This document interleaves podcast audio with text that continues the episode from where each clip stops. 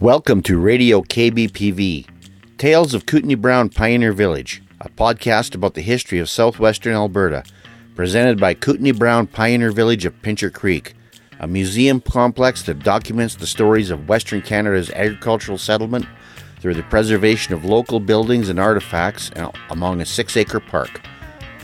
Pincher Creek is a town of 3,700 souls in a vast rural trading area of some 3,000 rural dwellers. A vibrant region of rolling prairie, foothills, the Rocky Mountains, the Piikani First Nation, Waterton Lakes National Park, the Crow's Nest Pass, and the upper river watershed of the South Saskatchewan River Basin. Join us in this podcast where we present walking tours of our buildings and hear the stories of the farmers, townsmen, cowboys, Mounties, pioneer women, politicians, chroniclers, miners, railroaders, and so many other significant histories of this particular corner of Canada.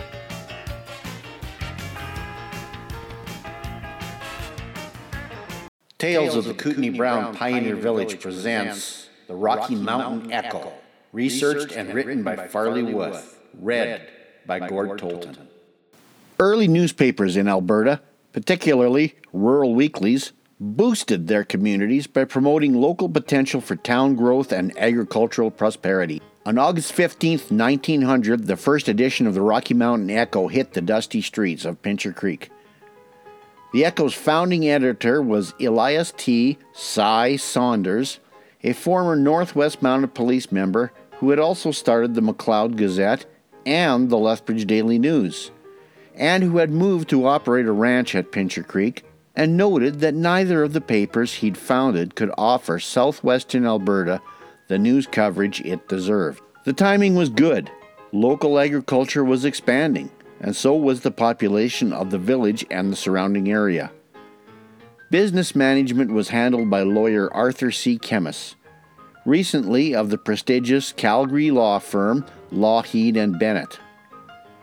In May 1906, the masthead was changed to the Pincher Creek Echo, and that's how it has remained ever since. The $2 annual subscriptions were reduced in 1907 to $1.50 per year, and that revenue was important, but display advertisements were the prime source of revenue for the paper. The first issue carried advertisements from E.J. Mitchell, the drugstore, Hudson's Bay Company, the Union Bank of Canada, the A.E. Cox Real Estate Agency, William Barry and Sons, the hardware store, and Timothy LaBelle and Company. A century of echo advertising reveals Pincher Creek's commercial, agricultural, legal, educational, and government sector history, and a full set of the Rocky Mountain and Pincher Creek Echo to date exists in the archives at Kootenai Brown Pioneer Village. The Echo chronicled many major stories in the early years, such as the incorporation of the town of Pincher Creek in May 1906, and construction of the town hall between 1912 and 1915. The paper covered civic debates, municipal elections, and town council minutes, as well as reporting economic activities such as crop and cattle reports, agricultural society events, and news from the coal mines at Beaver Mines, the Christie Coal Mine, and from the town of Lundbreck. Business openings and expansions and the promotions of the Pincher Creek Board of Trade were boosted. Church and school happenings were featured, as well as the death notices and obituaries of many pioneers. Herbert Diamond was the longtime printer of the Echo, and he joined the paper in 1923 and operated the Campbell Press, the Manuel Platen Press, that was purchased by Cy Saunders in 1911. Only once in 1915 did the machine experience a mechanical breakdown serious enough to affect the paper's deadline. The Campbell Press was decommissioned in 1961 and replaced by a used Babcock Number 7 cylinder press. An array of wooden, lead, and steel movable type utilized in composing the text onto the printing plates were used in the newspapers printed directly onto the page with the old Campbell Press. All of the type fonts were kept in well-organized type drawers and onto composing boards. Besides the national and world news that was received by wire and editorial commentaries on topical events, the Echo printed rural social news written by volunteer correspondents from Bovey Lake, Pincher City, Cowley, Lundbreck, Mountain Mill, Beaver Mines, Gladstone Valley, Parkview, Twin Butte, Fishburn, and Spring Ridge. These chatty columns, sometimes bordering on gossip, sported catchy bylines such as Cowley Cullings, highlighting the comings and goings of rural residents and community, church, and social news, progress reports on crops and harvests, cattle roundups and sales, new machinery purchases, and the arrival of new school teachers was the journalism demanded of the subscribers. The Echo's first office was the two-story frame house on the north side of Main Street, just west of the downtown core. With sleeping quarters upstairs, the business offices and printing press operated in a ground floor shop at the east end of the building. Before its meandering path was corrected, the creek often lapped up at the Echo building's back door when in flood. Cy Saunders sold the paper in 1916 to Fishburn settlers H.E. and Annie Darrett.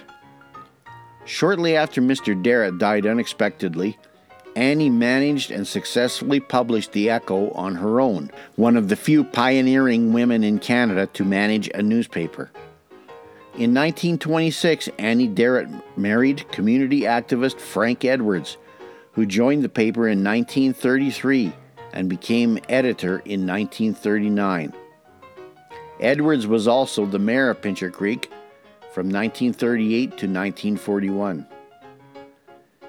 As newspapers from Lethbridge or Calgary became available on a daily basis, weeklies gradually backed off from carrying national or world news, concentrating on local coverage. Reportage of global events such as the two world wars concentrated upon local military connections, patriotic efforts, service members, casualty lists, and other contributions. Among the notable contributors were Mary Thornley Halton, the daughter of pressman Seth Thornley, who reported on a regular basis in the Echo and other dailies. Mary's son, Matthew Halton, also an Echo alumnus, rose as prominent correspondent with the Toronto Star and the CBC, covering the lead-up to the Second World War in Europe and at the front lines during the war. Historian and author Frida Graham Bundy wrote many feature articles, particularly on the varied aspects of local heritage. Frida's writings were serialized in her column in the foothills of the Rockies. In 1944, the Echo was purchased by Henry Hammond, who was the son-in-law of the printer Herbert Diamond. Hammond also held the mayor's chair from 1947 to 1953. In 1952, the E.G. Rouleau family, with sons Jim and Dave, acquired the Echo. They modernized operations with offices and print shop in a new one-story building on the south side of Main Street, with a 3-foot-thick concrete floor to accommodate heavier presses. In the 1960s, a photographic darkroom was added. After 37 years, the Rouleaus sold the Echo to journalists Pam and Jack Gorman, formerly of the Hannah Herald, in 1989. In 1995, the paper was bought by Bowes Publishing, and Bowes was subsequently absorbed into the Sun Media Consortium, which operates the Echo today. The Pincher Creek Echo celebrated its centennial in 2000, when the Burns family of Twin Butte were recognized for 100 years of continued subscription. Today, the Echo is the second oldest surviving weekly in Alberta. In Kootenai Brown Pioneer Village, we also exhibit the press used by the Coleman Journal. Started as the Coleman Miner in 1908, the weekly was closed in 1911 by the sheriff due to its passionate pro-union editorials amid labor strife in the coal mines. Tom Holstead fired up the press again in 1921 as the Coleman Journal. The paper was hand-set, but the overhead belt-driven press could crank out 500 copies an hour. Over its lifetime, the Coleman Journal received many awards, including the prestigious Pulitzer Prize from Columbia University. The original Pincher Creek Echo building was a 1.5-story white frame house on the north side of Main Street that has recently been replicated in the Kootenai Brown Pioneer Village. Hi everybody, Ranger Gord just popping in here. Just wanted to close out this podcast to tell you that as of this recording, September 4th, 2019, we are just a few days away from the grand opening, of the Rocky Mountain Echo exhibit.